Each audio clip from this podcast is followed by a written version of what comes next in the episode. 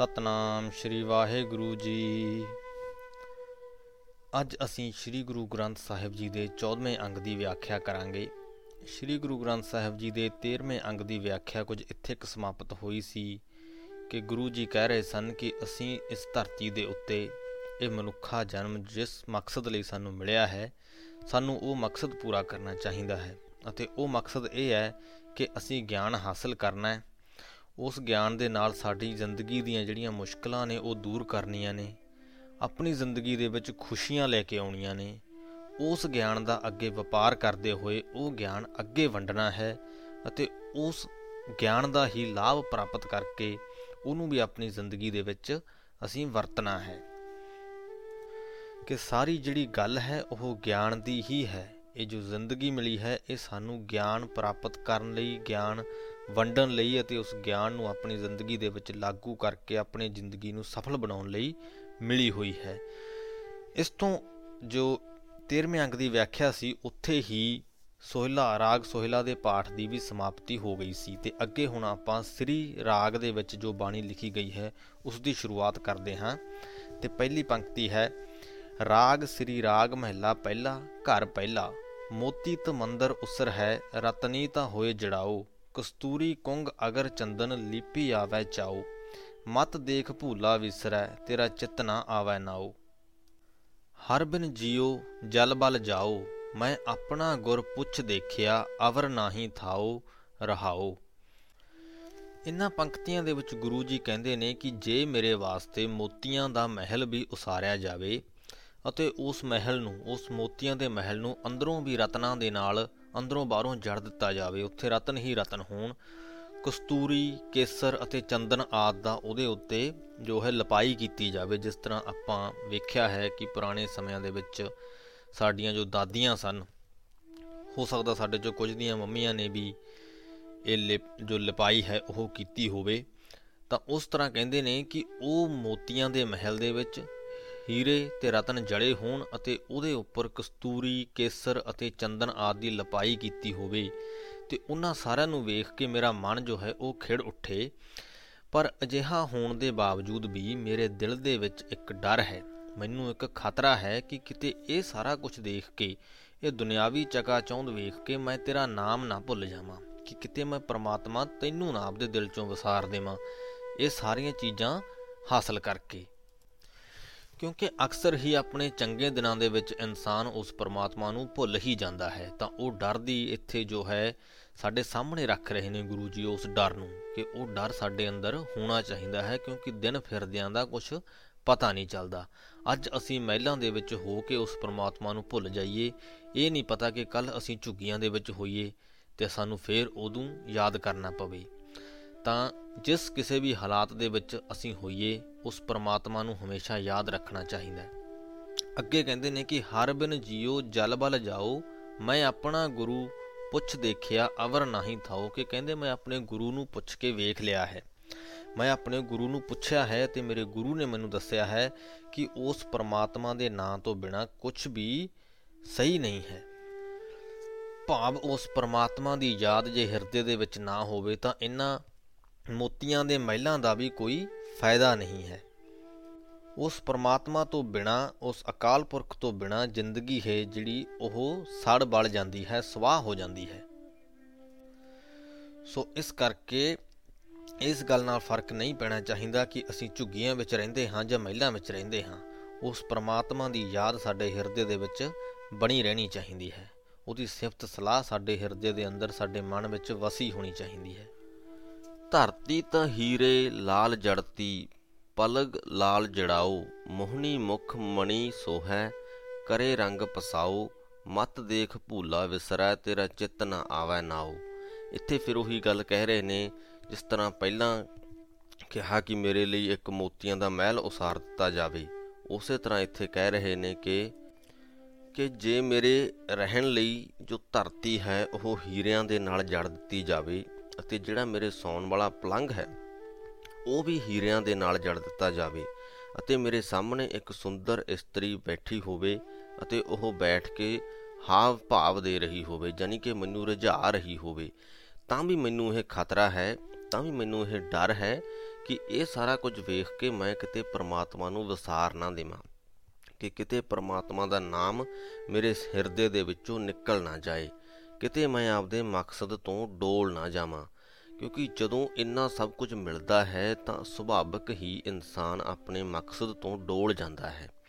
ਜੇ ਉਹ ਮਕਸਦ ਹੈ ਕਿਸੇ ਮੰਜ਼ਲ ਦੇ ਉੱਤੇ ਪਹੁੰਚਣਾ, ਕਿਸੇ ਤਰੱਕੀ ਨੂੰ ਛੂਣਾ ਤਾਂ ਇਹ ਸਭ ਕੁਝ ਜਦੋਂ ਰਸਤੇ ਦੇ ਵਿੱਚ ਦੇਖਦਾ ਹੈ, ਤਾਂ ਫਿਰ ਉਹਦੇ ਵਿਕਾਰ ਹਾਵੀ ਹੋ ਜਾਂਦੇ ਨੇ।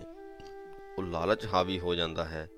ਉਹ ਕਾਮ ਅਵਸਥਾ ਜੋ ਹੈ, ਉਹ ਹਾਵੀ ਹੋ ਜਾਂਦੀ ਹੈ। ਤੇ ਇਨਸਾਨ ਆਪਦੇ ਮਕਸਦ ਨੂੰ, ਆਪਦੀ ਮੰਜ਼ਲ ਨੂੰ ਭੁੱਲ ਕੇ ਉੱਥੇ ਹੀ ਟਿਕ ਜਾਂਦਾ ਹੈ। ਤਾਂ ਹੁਣ ਇੱਥੇ ਪਰਮਾਤਮਾ ਨੂੰ ਯਾਦ ਰੱਖਣ ਦਾ ਇੱਕ ਮਕਸਦ, ਇੱਕ ਭਾਵ ਆਪਣੇ ਮਕਸਦ ਨੂੰ ਯਾਦ ਰੱਖਣਾ ਵੀ ਹੈ, ਆਪਣੀ ਮੰਜ਼ਲ ਨੂੰ ਯਾਦ ਰੱਖਣਾ ਵੀ ਹੈ। ਤੇ ਇਹ ਜੋ ਦੁਨਿਆਵੀ ਚੀਜ਼ਾਂ ਨੇ, ਜੋ ਵੀ ਦੁਨਿਆਵੀ ਧਨ ਪ੍ਰਾਪਤੀ ਹੈ ਜਾਂ ਹੀਰੇ ਜਵਾਹਰਾਤ ਨੇ, ਜੋ ਵੀ ਅਮੀਰੀਆਂ ਨੇ, ਇਹ ਸਾਨੂੰ ਆਪਣੇ ਮਕਸਦ ਤੋਂ ਡਲਾਉਂਦੀਆਂ ਨੇ। ਇਹ ਸਾਨੂੰ ਆਪਣੀ ਮੰਜ਼ਲ ਵੱਲ ਨੂੰ ਜਾਣ ਤੋਂ ਰੋਕਦੀਆਂ ਨੇ।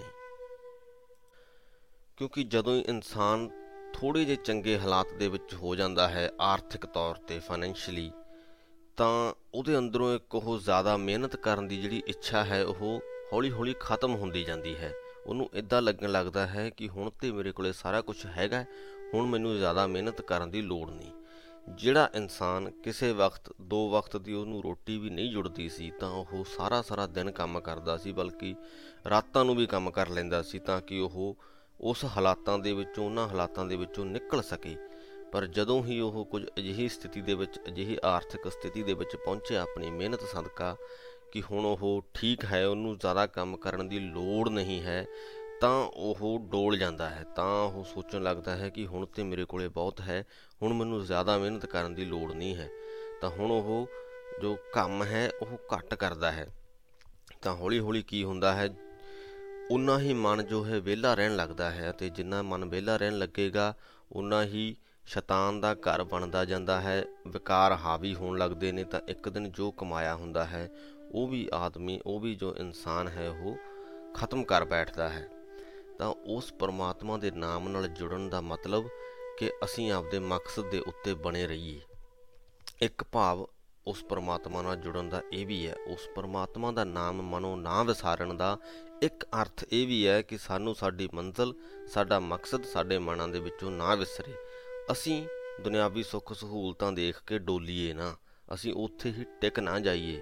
ਕਿਤੇ ਇਹ ਨਾ ਹੋਵੇ ਕਿ ਅਸੀਂ ਕੁਝ ਹਾਸਲ ਕਰ ਲਿਆ ਤੇ ਉੱਥੇ ਹੀ ਟਿਕ ਕੇ ਆਪਣਾ ਜੋ ਵਿਕਾਸ ਹੈ ਉਹ ਕਰਨਾ ਬੰਦ ਕਰ ਦਈਏ। ਉਹ ਵਿਕਾਸ ਜੋ ਹੈ, ਆਪਣਾ ਮਾਨਸਿਕ ਵਿਕਾਸ ਤੇ ਆਪਣਾ ਸਰੀਰਕ ਵਿਕਾਸ ਜੋ ਹੈ, ਉਹ ਰਹਿੰਦੀ ਉਮਰ ਤੱਕ ਚੱਲਦਾ ਰਹਿਣਾ ਚਾਹੀਦਾ ਹੈ। ਆਖਰੀ ਸਾਹਾਂ ਤੱਕ ਵੀ ਚੱਲਦਾ ਰਹਿਣਾ ਚਾਹੀਦਾ ਹੈ। ਸਿੱਧ ਹੋਵਾ, ਸਿੱਧੀ ਲਾਈ, ਰਿੱਧੀ ਆਖਾ ਆਓ, ਗੁਪਤ ਪ੍ਰਗਟ ਹੋਏ ਬੈਸਾ, ਲੋਕ ਰਾਖੈ ਭਾਓ, ਮਤ ਦੇਖ ਭੂਲਾ ਵਿਸਰੈ, ਤੇਰਾ ਚਿੱਤ ਨਾ ਆਵੈ ਨਾਓ।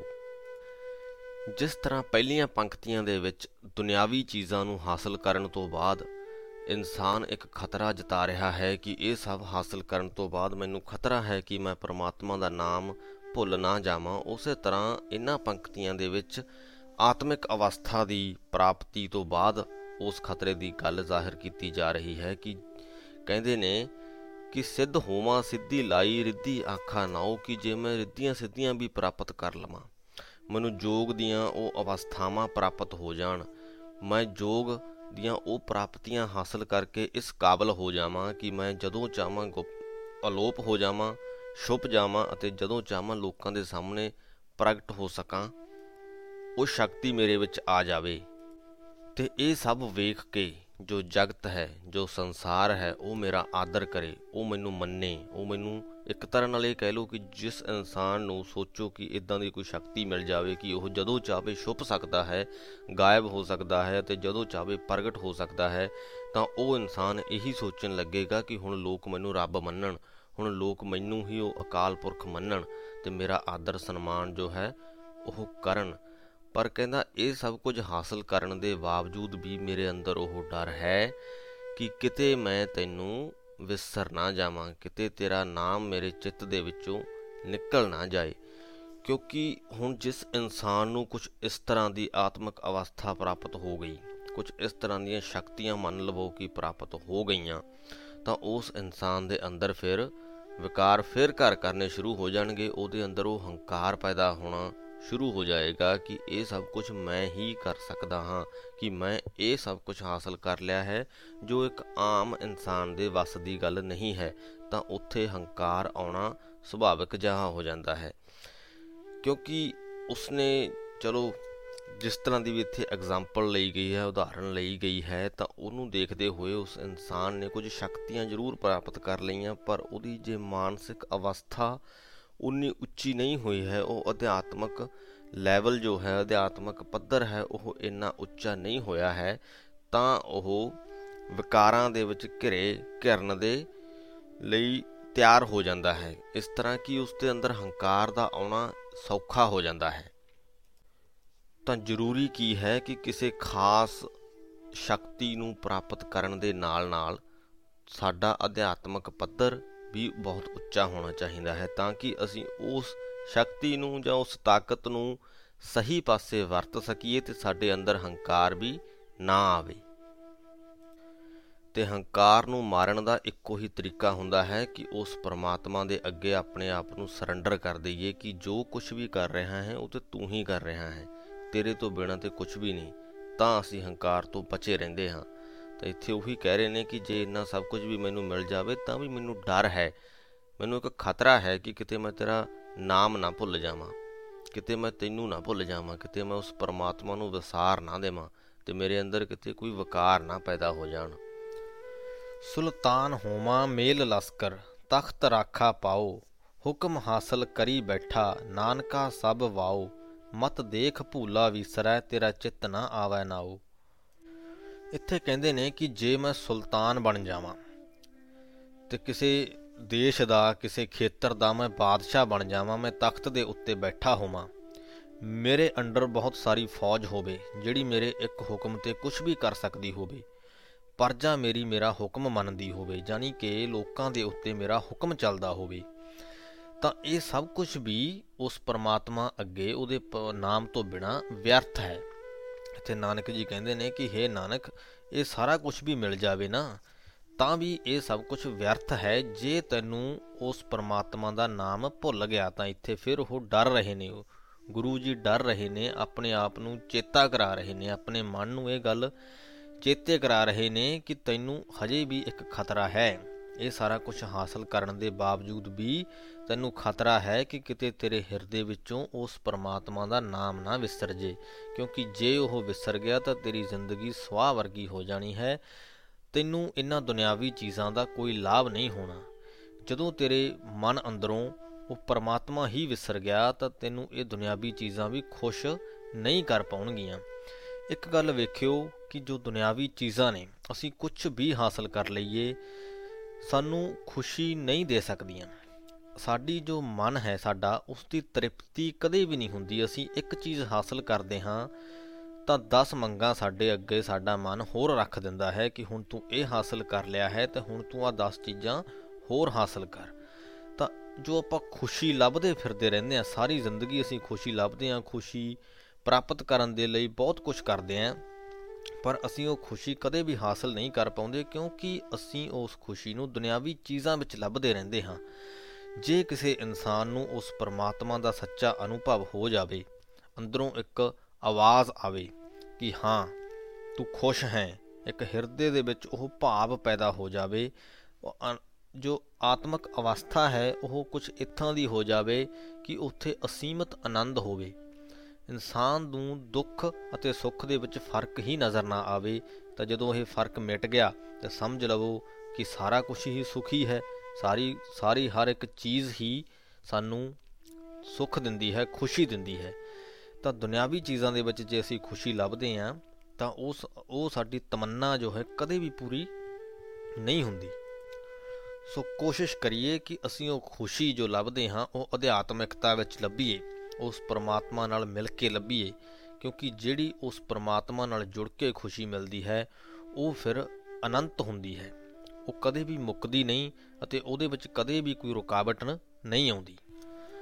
ਸ੍ਰੀ ਰਾਗ ਮਹੱਲਾ ਪਹਿਲਾ, ਕੋਟ ਕੋਟੀ ਮੇਰੀ ਆਰਜਾ, ਪਵਨ ਪੀਨ ਅਪਿਆਓ, ਚੰਦ ਸੂਰਜ ਦੋਈ ਗੁਫਾ ਨਾ ਦੇਖਾ, ਸੁਪਨਾ ਸੌਣ ਨਾ ਥਾਓ, ਭੀ ਤੇਰੀ ਕੀਮਤ ਨਾ ਪਵੈ, ਹਉ ਕੇਵੜ ਆਖਾ ਨਾਓ। ਸਾਚਾ ਨਿਰੰਕਾਰ ਨਿਜ ਥਾਏ, ਸੁਣ ਸੁਣ ਆਖਣ ਆਖਣਾ ਜੇ ਭਾਵੈ ਕਰੇ ਤਮਾਏ ਰਹਾਓ ਇੱਥੇ ਵੀ ਉਸੇ ਵਿਚਾਰ ਨੂੰ ਕੰਟੀਨਿਊ ਕੀਤਾ ਜਾ ਰਿਹਾ ਹੈ ਕਿ ਜੇ ਮੇਰੀ ਉਮਰ ਕਰੋੜਾਂ ਸਾਲ ਹੋ ਜਾਵੇ ਕੋਟ ਕੋਟੀ ਮੇਰੀ ਆਰਜਾ ਕਿ ਜੇ ਮੇਰੀ ਉਮਰ ਕਰੋੜਾਂ ਸਾਲਾਂ ਦੀ ਹੋ ਜਾਵੇ, ਪਵਨ ਪੀਨ ਅਪਿਆਉ ਤੇ ਮੈਂ ਹਵਾ ਦੇ ਸਹਾਰੇ ਆਪਣੀ ਜਿਹੜੀ ਜੀਵਨ ਹੈ ਉਹ ਬਤੀਤ ਕਰ ਸਕਾਂ। ਭਾਵ ਕਿ ਮੈਨੂੰ ਕਿਸੇ ਵੀ ਤਰ੍ਹਾਂ ਦਾ ਹੋਰ ਖਾਣਾ ਜਾਂ ਪੀਣ ਦੀ, ਕੁਝ ਵੀ ਖਾਣ ਪੀਣ ਦੀ ਲੋੜ ਨਾ ਪਵੇ, ਮੈਂ ਹਵਾ ਦੇ ਸਹਾਰੇ ਜੀ ਸਕਾਂ। ਚੰਦ, ਸੂਰਜ, ਦੋਈ ਗੁਫਾ ਨਾ ਦੇਖਾ, ਸੁਪਨਾ ਸੌਣ ਨਾ ਥਾਉ ਤੇ ਮੈਂ ਇੱਕ ਗੁਫਾ ਦੇ ਵਿੱਚ ਜਾ ਕੇ ਬੈਠ ਜਾਵਾਂ, ਉੱਥੇ ਸਮਾਧੀ ਲਾ ਲਵਾਂ ਅਤੇ ਮੈਨੂੰ ਨਾ ਚੰਦਰਮਾ ਦਿਸੇ, ਨਾ ਸੂਰਜ ਦਿਖੇ, ਕਿਉਂਕਿ ਉਹ ਗੁਫਾਵਾਂ ਇੰਨੀਆਂ ਕਹਿ ਲੋ ਜੋ ਕੁਦਰਤੀ ਗੁਫਾਵਾਂ ਬਣੀਆਂ ਹੋਈਆਂ ਨੇ ਪਹਾੜਾਂ ਦੇ ਵਿੱਚ, ਉਹਨਾਂ ਦੇ ਵਿੱਚ ਨਾ ਸੂਰਜ ਦੀ ਰੋਸ਼ਨੀ ਪਹੁੰਚਦੀ ਹੈ ਨਾ ਹੀ ਚੰਦਰਮਾ ਦਾ ਚਾਨਣ ਪਹੁੰਚਦਾ ਹੈ। ਕਿ ਮੈਂ ਅਜਿਹੀ ਥਾਂ ਤੇ ਜਾ ਕੇ ਬੈਠ ਜਾਵਾਂ ਤੇ ਉੱਥੇ ਜਾ ਕੇ ਸਮਾਧੀ ਲਾ ਲਵਾਂ? ਅਤੇ ਮੈਨੂੰ ਸੌਣ ਦੀ ਵੀ ਜ਼ਰੂਰਤ ਨਾ ਪਵੇ ਜਾਂ ਇਹ ਕਹਿ ਲਓ ਕਿ ਸੁਪਨੇ ਵਿੱਚ ਵੀ ਮੈਨੂੰ ਸੌਣ ਦਾ ਥਾਂ ਨਾ ਮਿਲੇ।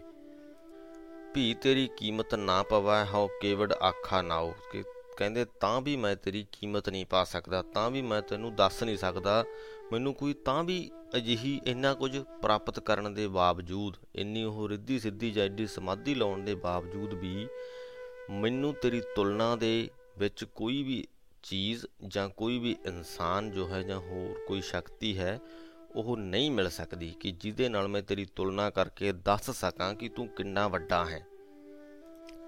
ਸਾਚਾ ਨਿਰੰਕਾਰ ਨਿਜ ਥਾਏ ਕੀ ਜੋ ਉਹ ਅਕਾਲ ਪੁਰਖ ਹੈ, ਜੋ ਨਿਰਆਕਾਰ ਪਰਮਾਤਮਾ ਹੈ, ਉਹ ਆਪਣੇ ਆਪ ਦੇ ਵਿੱਚ ਟਿਕਿਆ ਹੋਇਆ ਹੈ। ਸੁਣ ਸੁਣ ਆਖਣ ਆਖਣਾ, ਜੇ ਭਾਵੈ ਕਰੇ ਤਮਾਏ ਕੀ ਅਸੀਂ ਜੋ ਇਨਸਾਨ ਹਾਂ, ਉਹ ਇੱਕ ਦੂਜੇ ਤੋਂ ਸੁਣ ਸੁਣ ਕੇ ਉਸ ਪਰਮਾਤਮਾ ਦੀ ਵਡਿਆਈ ਕਰਦੇ ਰਹਿੰਦੇ ਹਾਂ, ਉਹਦਾ ਵਖਿਆਨ ਕਰਦੇ ਰਹਿੰਦੇ ਹਾਂ ਕਿ ਉਹ ਇਸ ਤਰ੍ਹਾਂ ਹੈ, ਉਹ ਉਸ ਤਰ੍ਹਾਂ ਹੈ। ਉਹ ਇਹ ਕਰਦਾ ਹੈ, ਪਰਮਾਤਮਾ ਇਹ ਨਹੀਂ ਕਰਦਾ ਹੈ ਪਰ ਕਹਿੰਦੇ ਕਿ ਜੇ ਭਾਵੇਂ ਕਰੇ ਤਮਾਏ, ਪਰ ਜਿਸ ਇਨਸਾਨ ਤੋਂ ਤੂੰ ਬਖਸ਼ਿਸ਼ ਕਰਵਾਉਣਾ ਚਾਹੁੰਦਾ ਹੈ, ਜਿਸ ਇਨਸਾਨ ਤੋਂ ਤੂੰ ਆਪਣੀ ਸਿਫਤ ਸਲਾਹ ਕਰਾਉਣੀ ਚਾਹੁੰਦਾ ਹੈ, ਉਸੇ ਤੋਂ ਹੀ ਕਰਵਾਉਂਦਾ ਹੈ। ਅਸੀਂ ਤਾਂ ਸਿਰਫ ਕੋਸ਼ਿਸ਼ਾਂ ਕਰਦੇ ਹਾਂ, ਇੱਕ ਦੂਜੇ ਤੋਂ ਸੁਣ ਸੁਣ ਕੇ। ਕੁਝ ਇਨਸਾਨ ਇਦਾਂ ਦੇ ਹੁੰਦੇ ਨੇ, ਜਿਸ ਤਰ੍ਹਾਂ ਹੁਣ ਗੁਰੂ ਨਾਨਕ ਦੇਵ ਜੀ ਕਹਿ ਲਈਏ ਕਿ ਉਹਨਾਂ ਨੇ ਕਿਸੇ ਤੋਂ ਸੁਣ ਕੇ ਉਸ ਪਰਮਾਤਮਾ ਦਾ ਵਿਖਿਆਨ ਨਹੀਂ ਕੀਤਾ। ਉਹਨਾਂ ਦੇ ਅੰਦਰੋਂ ਇੱਕ ਆਵਾਜ਼ ਆਈ। ਉਹਨਾਂ ਦੇ ਅੰਦਰੋਂ ਇੱਕ ਭਾਵ, ਇੱਕ ਵਿਚਾਰ ਪੈਦਾ ਹੋਇਆ ਤੇ ਉਸ ਪਰਮਾਤਮਾ ਦੇ ਪ੍ਰਤੀ ਤਾਂਗ ਪੈਦਾ ਹੋਈ ਤਾਂ ਅਜਿਹੇ ਇਨਸਾਨਾਂ ਦੇ ਲਈ ਆਪਾਂ ਕਹਿ ਸਕਦੇ ਹਾਂ ਕਿ ਉਹਨਾਂ ਨੇ ਕਿਸੇ ਤੋਂ ਸੁਣ ਕੇ ਨਹੀਂ, ਉਹਨਾਂ ਦੇ ਅੰਦਰ ਪਰਮਾਤਮਾ ਨੇ ਖੁਦ ਹੀ ਉਹ ਇੱਕ ਤਾਂਗ ਪੈਦਾ ਕੀਤੀ ਆਪਣੇ ਪ੍ਰਤੀ, ਇੱਕ ਉਹ ਵਿਚਾਰ ਪੈਦਾ ਕੀਤੇ ਕਿ ਜਿਨ੍ਹਾਂ ਨਾਲ ਉਹ ਉਸ ਪਰਮਾਤਮਾ ਦਾ ਵਿਖਿਆਨ ਕਰਨ ਦੀ ਕੋਸ਼ਿਸ਼ ਕਰ ਸਕਣ। ਹਾਲਾਂਕਿ ਗੁਰੂ ਨਾਨਕ ਦੇਵ ਜੀ ਨੇ ਵੀ ਬਾਰ-ਬਾਰ ਕਿਹਾ ਹੈ ਕਿ ਮੈਂ ਲੱਖ ਕੋਸ਼ਿਸ਼ਾਂ ਦੇ ਬਾਵਜੂਦ ਵੀ ਉਸ ਪਰਮਾਤਮਾ ਨੂੰ, ਉਸ ਅਕਾਲ ਪੁਰਖ ਨੂੰ ਬਿਆਨ ਨਹੀਂ ਕਰ ਸਕਦਾ। ਤਾਂ ਇਹਨਾਂ ਸਾਰੀਆਂ ਪੰਕਤੀਆਂ ਦੇ ਵਿੱਚ ਨਿਚੋੜ ਇਹੀ ਹੈ ਕਿ ਜੇ ਮੈਨੂੰ ਮੇਰੀ ਕਰੋੜਾਂ ਸਾਲ ਦੀ ਉਮਰ ਹੋ ਜਾਵੇ ਤੇ ਮੈਂ ਸਮਾਧੀਆਂ ਲਾਵਾਂ, ਮੈਂ ਕੁਝ ਵੀ ਕਰਾਂ, ਕੁਝ ਵੀ ਕਰਕੇ ਮੈਂ ਤੇਰੀ ਤੁਲਨਾ ਦੇ ਵਿੱਚ ਕੋਈ ਐਸੀ ਸ਼ਕਤੀ ਖੜੀ ਨਹੀਂ ਕਰ ਸਕਦਾ, ਜਿਹਦੇ ਨਾਲ ਤੁਲਨਾ ਕਰਕੇ ਮੈਂ ਦੱਸ ਸਕਾਂ ਕਿ ਤੂੰ ਇੰਨਾ ਵੱਡਾ ਹੈ ਜਾਂ ਇੱਥੋਂ ਤੱਕ ਤੂੰ ਫੈਲਿਆ ਹੋਇਆ ਹੈ, ਇਹ ਤੇਰੀਆਂ ਖੂਬੀਆਂ ਨੇ। ਇਹ ਮੈਂ ਦੱਸ ਨਹੀਂ ਸਕਦਾ। ਕੁਸਾ ਕਟਿਆ ਵਾਰ-ਵਾਰ ਪੀਸਨ ਪੀਸਾ ਪਾਏ, ਅੱਗੀ ਸੇਤੀ ਜਾਲੀਆ ਭਸਮ ਸੇਤੀ ਰਲ ਜਾਓ, ਵੀ ਤੇਰੀ ਕੀਮਤ ਨਾ ਪਵੈ ਹੋ ਕੇਵੜ ਆਖਾ ਨਾਓ। ਇੱਥੇ ਕਹਿੰਦੇ ਨੇ ਕਿ ਜੇ ਮੈਂ ਆਪਣੇ ਆਪ ਨੂੰ ਖਤਮ ਵੀ ਕਰ ਲਵਾਂ, ਜੇ ਮੈਂ ਆਪਣੇ ਸਰੀਰ ਦੇ ਟੁਕੜੇ ਟੁਕੜੇ ਕਰ ਦੇਵਾਂ ਜਾਂ ਆਪਣੇ ਸਰੀਰ ਨੂੰ ਚੱਕੀ ਦੇ ਵਿੱਚ ਪੀ ਸਕਾਂ, ਪੀ ਦੇਵਾਂ, ਅੱਗ ਦੇ ਵਿੱਚ ਉਹਨੂੰ ਜਲਾ ਕੇ ਭਸਮ ਕਰ ਦੇਵਾਂ, ਤਾਂ ਵੀ ਤੇਰੀ ਕੀਮਤ ਨਹੀਂ ਪਾ ਸਕਦਾ, ਤਾਂ ਵੀ ਤੇਰੇ ਬਰਾਬਰ ਦੀ ਕੋਈ ਸ਼ਕਤੀ ਮੈਂ ਨਹੀਂ ਲੱਭ ਸਕਦਾ, ਜਿਹਦੇ ਨਾਲ ਤੇਰੀ ਤੁਲਨਾ ਕਰ ਸਕਾਂ। ਪੰਖੀ ਹੋਏ ਕਹਿ ਜੇ ਭਵਾ, ਸਹਿ ਅਸਮਾਨੀ ਜਾਓ, ਨਦਰੀ ਕਿਸੇ ਨਾ ਆਬੋ ਨਾ ਕਿਛ ਪੀਆ ਨਾ ਖਾਓ, ਵੀ ਤੇਰੀ ਕੀਮਤ ਨਾ ਪਵੈ, ਹਉ ਕੇਵੜ ਆਖਾ ਨਾਓ। ਕਹਿੰਦੇ ਕਿ ਜੇ ਮੈਂ ਇੱਕ ਪੰਛੀ ਬਣ ਜਾਵਾਂ ਮੇਰੇ 'ਚ ਇੰਨੀ ਸ਼ਕਤੀ ਆ ਜਾਵੇ ਕਿ ਮੈਂ ਇੱਕ ਪੰਛੀ ਬਣ ਜਾਵਾਂ ਅਤੇ 100 ਅਸਮਾਨਾਂ ਤੋਂ ਵੀ ਉੱਚਾ ਉੱਡਣ ਲੱਗਾ। ਅਜਿਹੀ ਥਾਂ ਤੇ ਪਹੁੰਚ ਜਾਵਾਂ ਕਿ ਜਿੱਥੋਂ ਮੈਂ ਨਜ਼ਰ ਨਾ ਆਵਾਂ ਅਤੇ ਮੈਂ ਕੁਝ ਖਾਵਾਂ ਪੀਵਾਂ ਵੀ ਨਾ।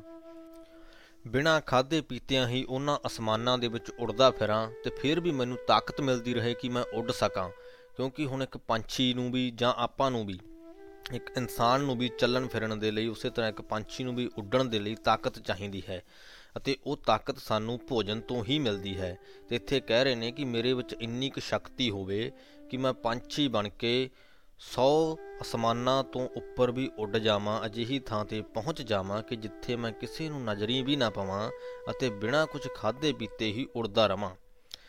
ਤਾਂ ਵੀ ਉੱਥੇ ਪਹੁੰਚ ਕੇ ਵੀ ਮੈਂ ਤੇਰੇ ਬਰਾਬਰ ਦੀ ਕੋਈ ਸ਼ਕਤੀ ਨਹੀਂ ਲੱਭ ਸਕਦਾ। ਮੈਂ ਤੇਰੀ ਤੁਲਨਾ ਦੇ ਵਿੱਚ ਕਿਸੇ ਨੂੰ ਨਹੀਂ ਬਿਠਾ ਸਕਦਾ ਜਾਂ ਕੋਈ ਐਸੀ ਚੀਜ਼ ਐਸਾ ਕੋਈ ਸਿਧਾਂਤ, ਐਸੀ ਕੋਈ ਪੁਰਸ਼ ਮੈਂ ਤੇਰੀ ਤੁਲਨਾ ਦੇ ਵਿੱਚ ਨਹੀਂ ਲੱਭ ਸਕਦਾ ਕਿ ਜਿਹਦੇ ਨਾਲ ਤੇਰੀ ਤੁਲਨਾ ਕਰਕੇ ਮੈਂ ਦੱਸ ਸਕਾਂ ਕਿ ਜੋ ਪਰਮਾਤਮਾ ਹੈ ਜਾਂ ਅਕਾਲ ਪੁਰਖ ਹੈ, ਉਹ ਐਡਾ ਵੱਡਾ ਹੈ ਜਾਂ ਇਸ ਤਰ੍ਹਾਂ ਦਿਖਦਾ ਹੈ ਜਾਂ ਇੰਨਾ ਸੋਹਣਾ ਹੈ।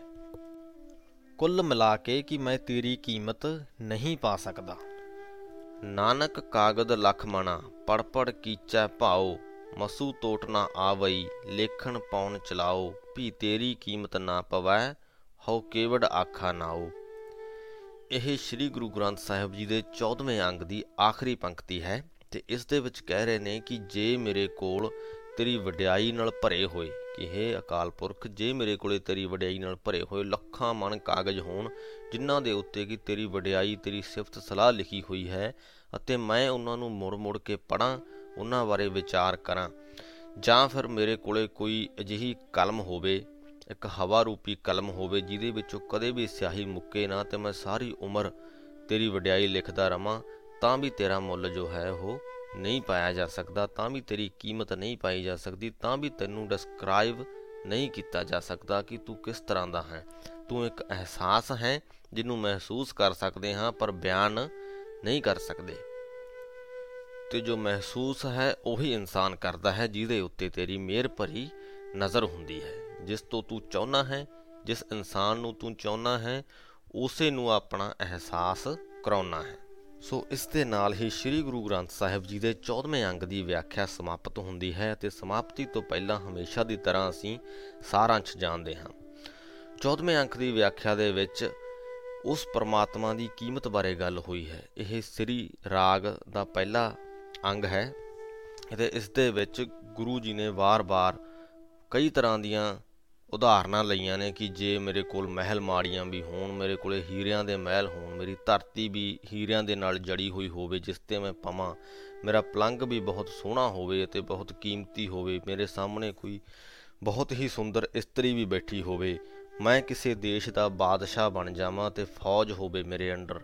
ਲੋਕ ਮੇਰਾ ਹੁਕਮ ਮੰਨਦੇ ਹੋਣ, ਮੈਂ ਕੋਈ ਪੰਛੀ ਬਣ ਕੇ ਉੱਡ ਜਾਵਾਂ, ਅਜਿਹੇ ਅਸਮਾਨਾਂ ਤੱਕ ਪਹੁੰਚ ਜਾਵਾਂ ਕਿ ਜਿੱਥੇ ਮੈਨੂੰ ਕੋਈ ਵੀ ਵੇਖ ਨਾ ਸਕੇ। ਮੇਰੇ ਕੋਲੇ ਕੋਈ ਅਜਿਹੀ ਕਲਮ ਹੋਵੇ ਜਿਹਦੇ ਨਾਲ ਕਿ ਮੈਂ ਸਾਰੀ ਉਮਰ ਤੇਰੀ ਵਡਿਆਈ ਲਿਖੀ ਜਾਵਾਂ।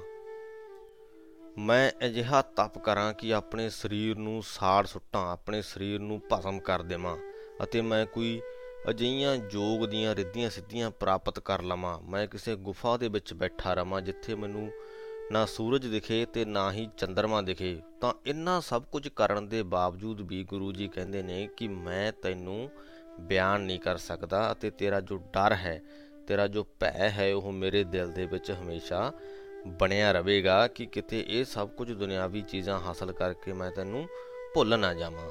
ਤਾਂ ਇੰਨਾ ਕੁ ਇਸ ਅੰਗ ਦਾ ਸਾਰਾਂਸ਼ ਸੀ। ਅਗਲੇ ਅੰਗ ਦੀ ਵਿਆਖਿਆ ਲੈ ਕੇ ਜਲਦੀ ਹਾਜ਼ਰ ਹੋਵਾਂਗੇ। ਇਸ ਵੀਡੀਓ ਨੂੰ ਵੱਧ ਤੋਂ ਵੱਧ ਸ਼ੇਅਰ ਕਰਿਓ, ਚੈਨਲ ਨੂੰ ਸਬਸਕ੍ਰਾਈਬ ਕਰਿਓ ਅਤੇ ਕਮੈਂਟ ਦੇ ਰਾਹੀਂ ਆਪਣੇ ਵਿਚਾਰ ਜ਼ਰੂਰ ਦਿਓ। ਤੁਹਾਡਾ ਬਹੁਤ ਬਹੁਤ ਧੰਨਵਾਦ। ਵਾਹਿਗੁਰੂ ਜੀ ਕਾ ਖਾਲਸਾ। ਵਾਹਿਗੁਰੂ ਜੀ ਕੀ ਫਤਿਹ।